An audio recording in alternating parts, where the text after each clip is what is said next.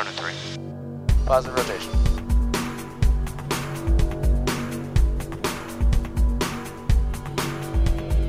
Ignition.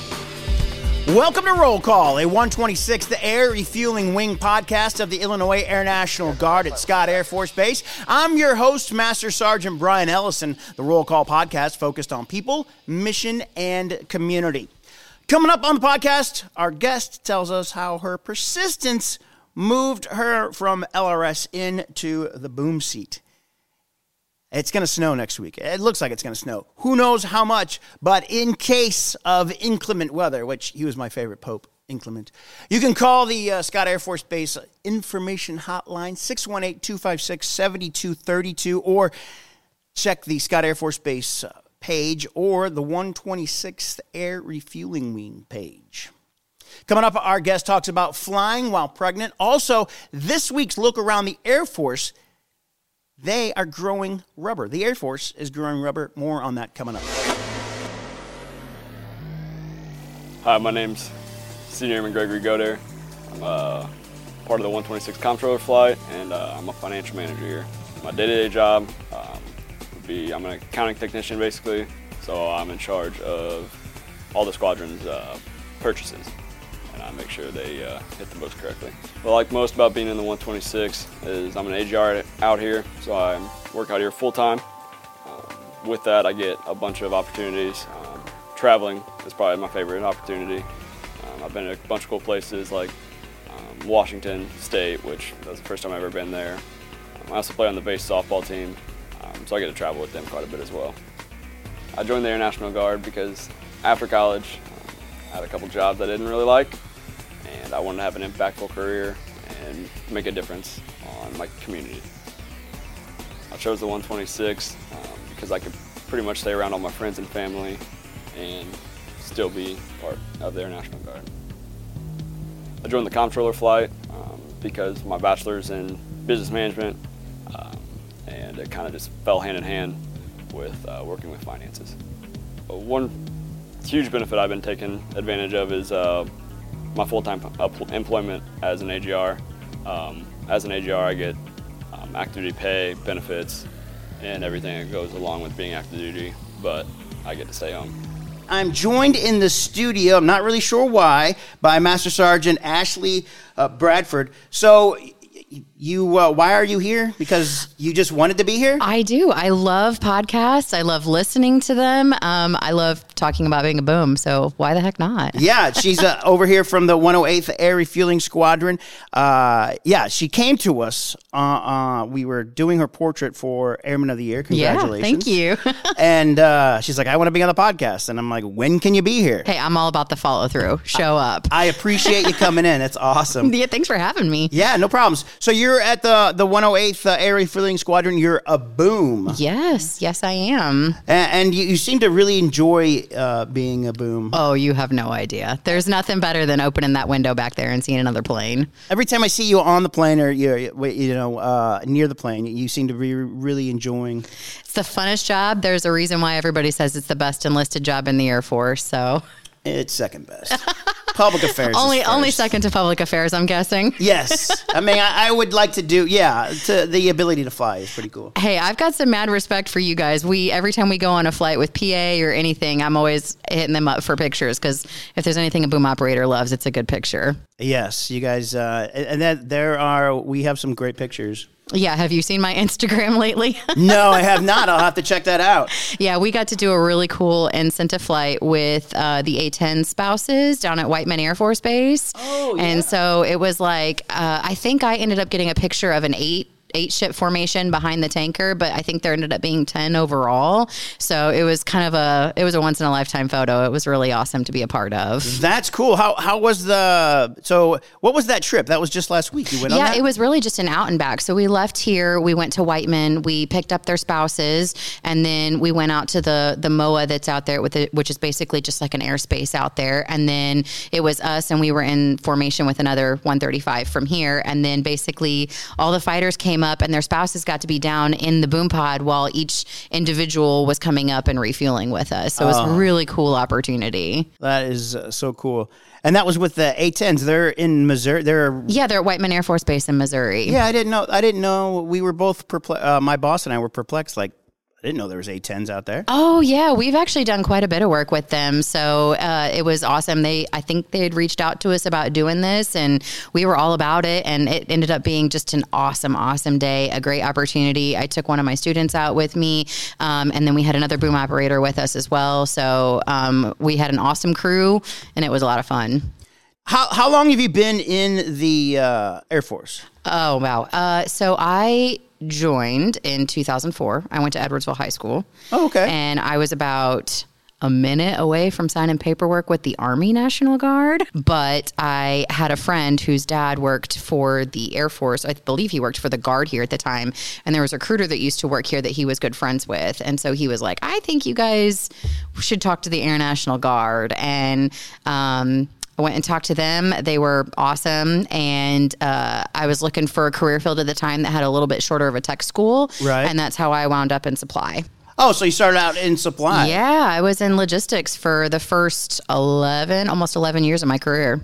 Wow. What made you uh, want to change to become a boom? Uh, it's probably going to sound super corny, but um, I just watched them go out and take off every single day. And I was like, that looks like a really cool job to do. And so in 2014, I, I might even 2013, I started asking about being a boom. And at the time, they were full up, weren't really hiring. And um, this is where I always tell people the power of perseverance will get you because I feel like I stayed like a, a very annoying enough thorn in Chief Garros's side at the time that I would pop over every few months and be like, you hiring yet? And the answer was always no. Well, then around 2014, there was just for whatever reason through retirements and transfers, like everybody left all at the same time. And so I remember I was working one day at my desk, minding my business, and Chief Garros called me and he was like, Congratulations, you still want to be a boom? And I was like, uh, uh, yeah. And he was like, okay, go get your medical done. You're hired.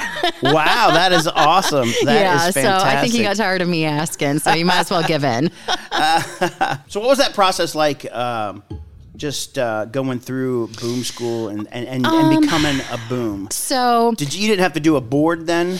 No, not necessarily. But honestly, I think just because of the very nature that I had been kind of in their chili for about two years at that point, looking for a job. And I would come over and sit over and talk to Chief Garros. And I, I was friends with some of the booms at that time. So I think they had a good general feel for who I was. And I was really lucky that uh, the leadership that I had in LRS at the time gave me a really good recommendation. So um, the process for me, I think, was a, a little bit more stressful. And I say that because I was a full time technician when I was in LRS and had been since like 2006. So me going to, um, ops was stressful because I had to give up a full time job in order to do that. So there was like a ton of security that, like, which if you know me, I'm not somebody that likes change very often. So to make a massive change like that and for it to, you know, for me to give up a job and all that kind of stuff was a big deal. So I put a ton of pressure on myself in school that, like,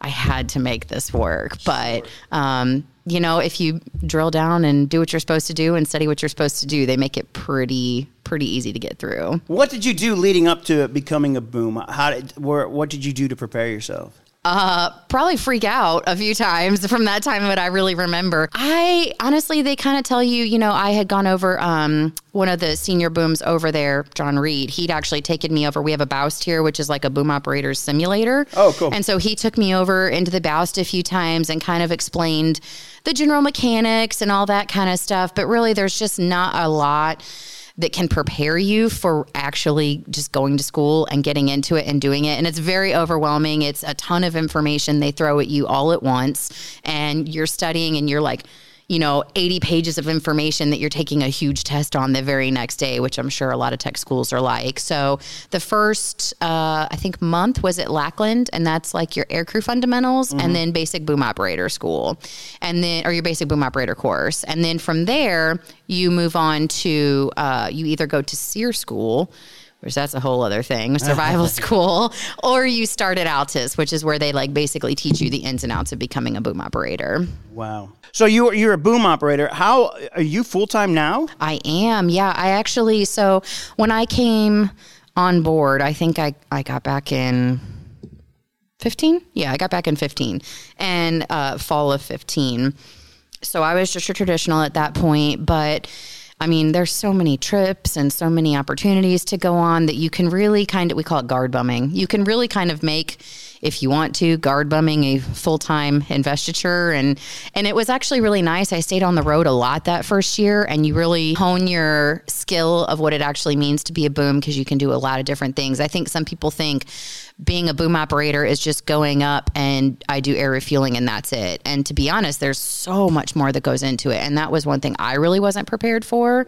You know, you're going to be at any given time, you could be doing missions where there's absolutely no air refueling, but you're handling cargo uploads and passenger uploads and all that kind of stuff. So I don't think I really knew that going into it. So being on the road that first year, I got to go to some really awesome places like Germany and Hawaii and Guam and see all these beautiful places, but then also really learn what it meant to be a boom operator and to be part of a crew too. That's really the biggest thing is not only learning to be a boom operator, but learning how to be part of this crew mentality.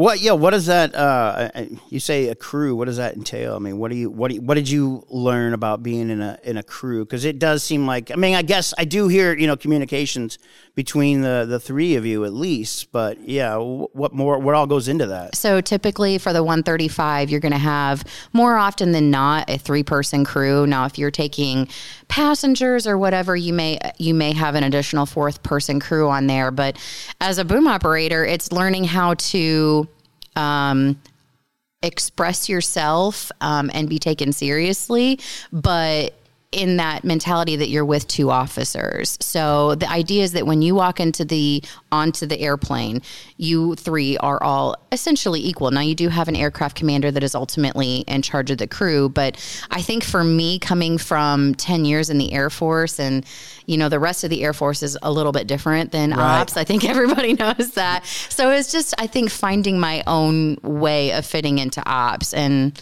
I'm so lucky we have awesome pilots over there that took me under their wing and kind of showed me what it is to be part of that. You're you're full time now here yeah. as a boom. What what all do you do on the ground? Uh, so I actually work in the training shop over there, so aircrew training. Okay. So my job is to essentially make sure that everybody is current and qualified at any given time. Um, I think the one thing that's kind of a misnomer sometimes is like just because you know, especially as an aircrew member, it's more of a full time, part time job. And by that, I mean you're required to maintain your currencies and be current at any time, even if you are only coming out to fly once or twice a month. And so, where that really funnels through is the support agencies within ops that make sure that everybody is current at all times. And then also forecasting you know when people are going to be coming due for things and making sure they have opportunities to get that accomplished. What are what are those types of things that you, you need to make sure your crew, the boomers, need to get so stay, stay up on? From like a boom operator's perspective, um, we're talking like cargo loads. So going out and actually practicing cargo loading on the aircraft out here, and that requires um, coordination between other agencies like LRS who can bring us out a K loader and something for us to actually load because you can't really do a cargo load without any cargo but also we're required to do sims, so oh. what we call our BOWST, and basically that's a great opportunity for us to get in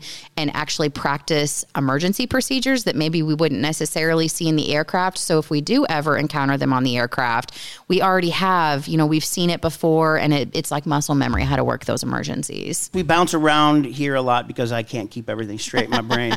Um, so you just you just had a, a, child. I did. Yeah, she's a year old. So congratulations. Thank so you. So you had much. a child about a year ago. Yes. What is the challenge of being a boomer while pregnant? Uh, what is the uh, I just saw some changes maybe coming to the mm-hmm. whole uh, pregnancy and, and uh, air crew and yeah so I, I believe every command has a little bit different rules just like different airframes have different mm-hmm. rules um, i you know obviously with a boom operator you're lying on your belly. Yeah. So that can be a little bit challenging. I, per, I believe our regs, I'm allowed to fly until I was uh, six months pregnant. Your third trimester, I couldn't fly anymore. And I'll be honest, right about when I was starting to hit my third trimester, the whole laying on the stomach thing, I was like, and my, my OB had said, look, you know your own limitations. You know your body. Your body will tell you when you're uncomfortable and to stop doing something. So if it hurts, don't do it. And so I feel like right up until I was about five, five and a half months pregnant, that I was like, okay, this isn't bad. And then all of a sudden I was like, yep, I'm done. So, um, but you know, I have awesome leadership over there and they kind of like, I think volleyed the ball to me and we're like, look, whatever you're comfortable with, whatever you want to do, like we're we're thrilled. If you don't want to do it, no worries. Like you decide what's best for you. What challenges did you have? Any challenges uh, being pregnant? Not being able to breathe. There's, you know, you're trying to move around and do stuff and bend over and like tie things down. And like all of a sudden there's like a bowling ball in front of you and you're like, I can't breathe the same. I also, it wasn't until later in my pregnancy I found out I was suffering from something called hyperemesis. Mm. So, uh, not to be entirely graphic, but we'll just say I was sick okay. a lot. Oh. A lot more than usual, probably. And so, what was supposed to be just what I thought was like a little bit more severe morning sickness was turns out a little bit something more serious than I thought. So, next time, if I do end up having another child or, you know, if, if that becomes a thing, I probably won't fly throughout my pregnancy just because I'm at a greater risk for having that again. Hmm. So, Yeah, that's that can be no fun, especially Yeah. if you're on a plane. You have to. Uh, yeah, no, air sickness is not a not a fun thing. Plus, too, like even as a boom, you know, I may if even if I'm not flying, let's say if I do, you know, decide to have another child, even if I'm not flying for that given amount of time, there's still plenty to be done within the squadron, whether it be within the training shop, working with incoming pilots or incoming booms, that will keep me more than busy. How do you stay up on your proficiencies? Uh, is that something that they just kind of put on pause? While you're pregnant? Yeah. yeah. Yeah. So I could do a little bit in the bows. You can maintain some of your proficiencies in the bows, but there's really, I mean, while it is an awesome tool that we have at our disposal, there's really nothing like actually being in the air and flying. And given the amount of time that I would have to probably end up being down, like I know this last time, you have to go through a check ride every so often. So that's when, you know, our standards and evaluations section will come in and actually just evaluate you flying and making sure you're all in compliance. Um, during my pregnancy this last time, the time that I quit flying, um, I was actually able to accomplish my check ride right before the end. Otherwise, my check ride would have expired, which really is not that cosmic. It just means that when you come back up, you're going to have to go through a requal program and they're going to reevaluate you. It sounds way worse than it is. Really? Yeah, I'm like, man. It's not. It's really just, you know, you're flying with an instructor once or twice and they're just making sure you're all good. And then you do an eval and you're back up and on your own again. Oh, good. Yeah. So are check rides uh, nerve wracking? I Of course they are. Oh, okay. I, I would imagine you guys look seeing. I mean, I've never been up on a check ride, but you guys seem so cool and calm when you guys are uh, I, doing you your know, I business. tell I tell myself too. I recently got promoted to evaluator. Mm-hmm. And I feel like even after being a boom for eight or nine years, you know, like they always tell you, if you're just doing your job, like it's no big deal. And that's the truth of it. You know, like they teach us about how to, you know, follow your checklist. And if you're just following your checklist, it's no big deal. But I feel like there's always just that thing that somebody's watching you, that there's Sure. just this added amount of pressure. But um, we're all, I mean, we all know each other really well and it's all professional over there. So. Are you nervous when you have or when you're doing like an orientation flight and people are watching? No, you know, I don't know why I don't get nervous when people are watching. I think it's because I so enjoy doing the orientation and flights Right. like that because I genuinely love my job and I love talking about it to people and explaining what's going on to people. And people are always so grateful to, you know, like, hey, thanks for taking us up and doing this. And it's really a fun thing to be a part of. So um, I, I know I don't really get nervous when I'm doing those. It's like, it's only check rides for some reason. Well, yeah, and they and they don't know what you're, you know, they don't know what you're, or we don't know what you're doing. Well, when, when here's the in thing. in The- laying down next to you. they're all still videoing you so that you know like you still like Oh, you know i mean yeah. that that's always there but i think i just am usually really jazzed up about doing that so That's good. yeah What was the the reaction to uh to uh last week when you did that for the A10? Oh, the so folks I actually wasn't. I was doing more the passenger handling side Oh, of okay. things. So one of my coworkers, Nate Smart, he's awesome. Boom.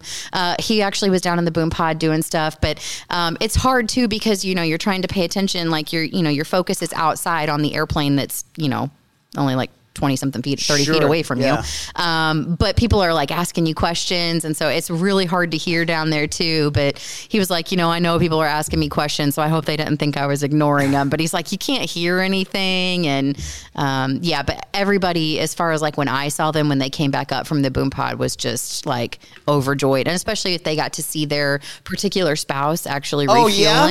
That Oh, was, that's cool. Yeah, that was really cool. We had like four different flights. And so I, you know, when we were up there, and I was like, okay, we've got.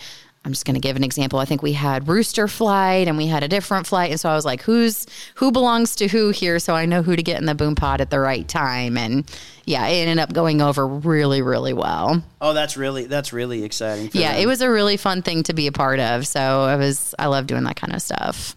Man, that it is an it looks like an awesome job. I'm super. I don't think I could have imagined, even looking back. Well, like I said, in 2015, where I was going to go with it or what was going to become of it. I mean, if I look back at when I joined the Guard, I could have never imagined what was going to become of my career. yeah, what were you thinking when you joined? I mean, not in a negative way, but what was your I guess your What were you goals? thinking? Yeah, what were you thinking? So, if I'm being 100% honest, when I look back, I had two main reasons for joining.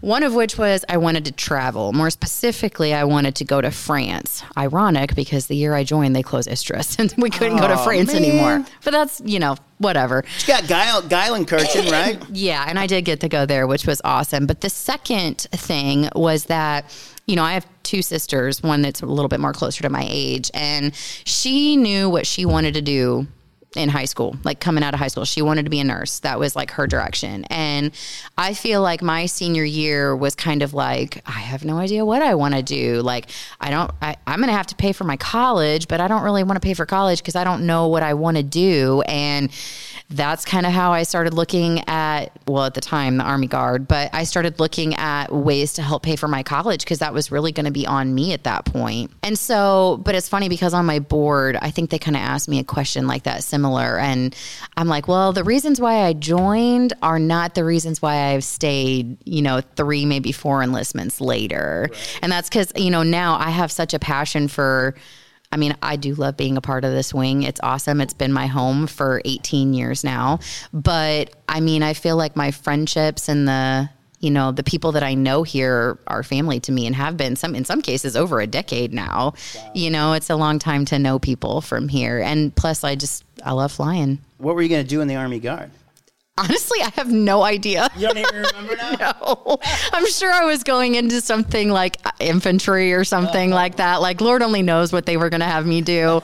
Um, suffice it to say, I think I, for myself, uh, probably chose the much better option for me. So, what made you want to join the uh, Air National Guard, not maybe the Air Force?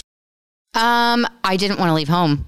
Honestly enough, like I wanted to like so I I really I- was very blessed in the fact that like I grew up with, you know, a childhood and I say sheltered and that sounds bad, but it's was sheltered in a good way, if that makes sense. You know, like my parents Okay. did the best that they could to keep us kids and we all know in this day and age like that's a hard thing to do with you know technology and social media and all that kind of stuff but i knew i wanted to travel and so i think i was like looking at Yeah. how i could find a way to support myself with education and with travel but like have this tether that i came back home and kind of have this safety of still being at home like i don't think i was ready at that point to just go off and do my own thing and be completely gone. And, you know, I'm super close to my family. They're my world, and I like being close to them.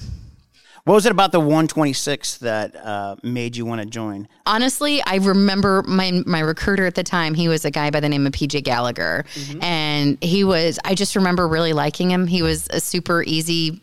Friendly person to like, and do remember PJ giving me vibes, whether it was true or not. Which I'm pretty sure most of what he promised me happened. Um, that the, that the Air Force was, or at least the Air National Guard was going to take care of me. So, and here we are, 18 years later, and boy, did they kind of deliver on that promise. Did you know that the National Guard had full time jobs? No, I really didn't. Um, to be honest, it's kind of crazy when I look back at how little I think I actually knew, and then you just like sign the dotted line, and Right. it's not till I, you know, you have the benefit of age that you look back and you're like.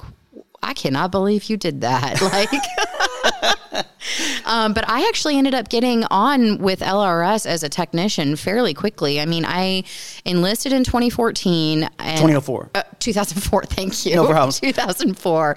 And I was back by that fall, and it was probably a year and a half later that I was hired into like an entry level position over there. That is. Um, yeah, and loved it, made tons of friends, but when you get the flying bug, like you can't ignore it. this is true. It is, it is neat to see the fly, the planes uh, just take off all the time. Mm-hmm. When you're out here full time, and I understand uh, that we'll probably see more flights, I guess, during uh, drill weekends too. Oh yeah, I think we're getting back to flying. Well, you know, with especially with this past um, deployment rotation, you know, everybody was gone, so there really wasn't quite that level. And then the last year, gearing up for some of the bigger inspections that we had, we weren't doing as much flying on UTAs. But I think now we're going to be getting back to that because you know everybody's out here again and. Yeah, it's it's I'm really looking forward to that. You get to fly with people too that sometimes you don't often get to fly with cuz I don't know if you know this, but every time you go up you fly with different people every time. Oh, really? Yeah, and that's 906, uh 108, you know, that's everybody. So I fly with active duty people, active duty people fly with guard people. We're very integrated over there, which is awesome. Um, but you fly with different people, but flying on drill weekend, you get to fly with people that you don't normally get to fly with a lot of times. So um, I really I love that. It's a good chance to catch up with everybody. I think it'll be cool for people to see the planes uh, take off and Yes. just to, to feel that vibe of we're in the Air Force. This is this is what's so cool about the Air Force is being able to see these planes and planes take off. Yeah, and sometimes it's shocking to me. Like I'll, I'll you know, talk to people because I'm a chatter, obviously, but I'll go to different organizations sometimes, and they don't always know a ton about the mission that we do here. Right. And so, uh, you know, I think that that's awesome. That it gives people a chance to kind of see like what it is that you know where we actually do hear what you get to support. But one thing I like to encourage people to do too is like talk to your supervisor about looking for incentive flight opportunities because they're out there. Yep. It's just about talking to the right people to get that set up. And I love, love, love when we get to take people up from our own um, wing and get to show them, you know, what it is that we do. So I think that's that's an awesome opportunity. We're talking with uh, Master Sergeant Ashley Bradford from the 108th Air Refueling Squadron. She's a boomer over there. You mentioned uh, your pregnancy profile. Did, did that prevent you from flying after the pregnancy? No. No, it was just like a non-deployable that code that they put on, like a medical code that they put on you that keeps you keeps I believe them from reporting you as deployable until the end of that code. It's 12 months after you give birth. So after how soon after you uh, gave birth could you fly? So I- it pretty much as soon as I got back off my maternity leave. Awesome. Yeah, I had one flight just to get recurrent with an instructor, and then I was full back up again. So I think my maternity leave. Well, my daughter. Um, I ended up taking a few extra weeks because my daughter went in the NICU when she was okay. born for a little bit, and so um, by the time we got out of the NICU and the dust kind of settled and all that, um, just for my own mental health, I ended up taking an extra two or three weeks. So it was a, a busy time for us, but yeah, I mean, it was pretty immediate that I came back and got back up. So How bad did you miss it? a lot. It's weird. Um, you know, being a mom sometimes is like never wanting to miss out on anything with your child, but then, you know, especially a working mom, wanting to be present and be part of this awesome career that I have. So, um, in some ways, I feel like I just kind of had to shut down that side of my brain for a little bit and focus on being a mom. Like I said, she was in the NICU and we had a lot of like health stuff going on in those first few months. So, that was a little bit overwhelming. So coming back, it was nice to actually turn that side of my brain back on again and get back in the plane because that's that's fun for me, you know. So that's that's where I have a good time. Anything else you want to add? Anything? I- Like I said, I've been part of this wing now for 18 years. I have a lot of friends here. It's been a really good career. It's weird to look back at the 18 year old, 19 year old version of myself that decided to join the military. And I feel like I had no idea because it was really going to be a one time enlistment for me. Like, I was going to get my schooling, I was going to figure out what I wanted to do with school, and I was going to get out and, you know, have my life. And then it just translated into so much more. I met my husband. He's a boom. Well, he just actually retired.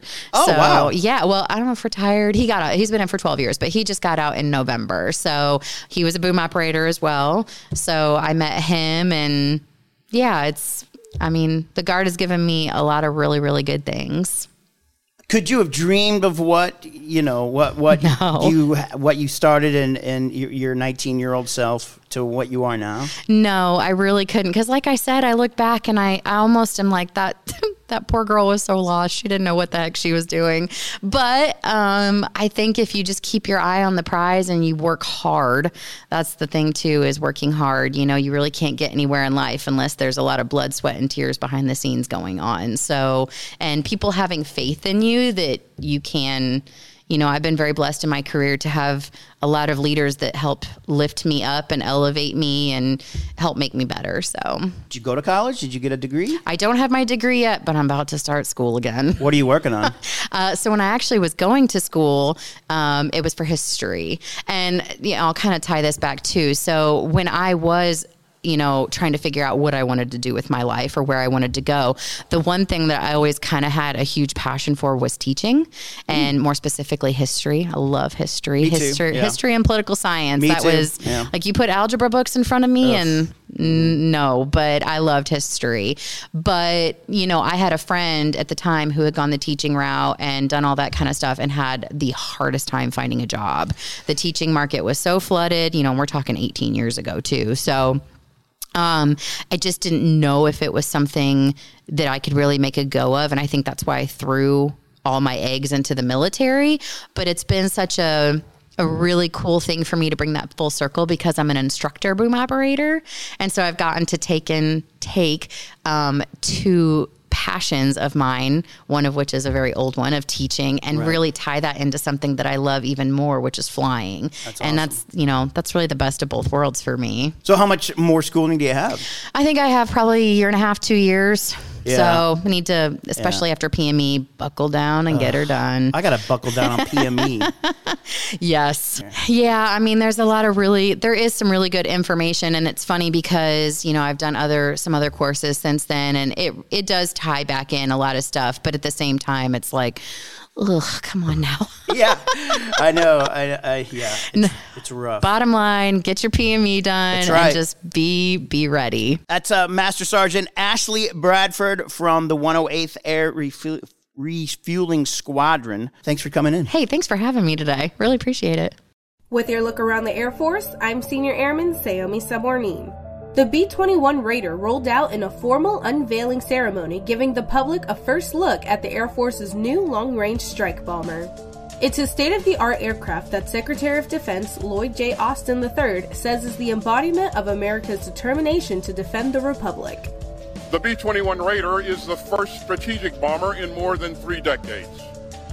It is a testament to America's enduring advantages in ingenuity and innovation. And it's proof of the Department's long term commitment to building advanced capabilities that will fortify America's ability to deter aggression today and into the future. The Raider is still several years from being operational, but it will eventually replace the B 1 Lancer and B 2 Spirit bombers currently in use. For the first time ever, three airmen got to fly the Lift Hexa, an electric vertical takeoff and landing aircraft. The flight was part of a two week familiarization program. The participants had prior experience with helicopters. The successful flight validated Hexa training for the uncrewed electric vehicle. The Lift Hexa is one instance where the Air Force is leveraging civilian partnerships for future military use.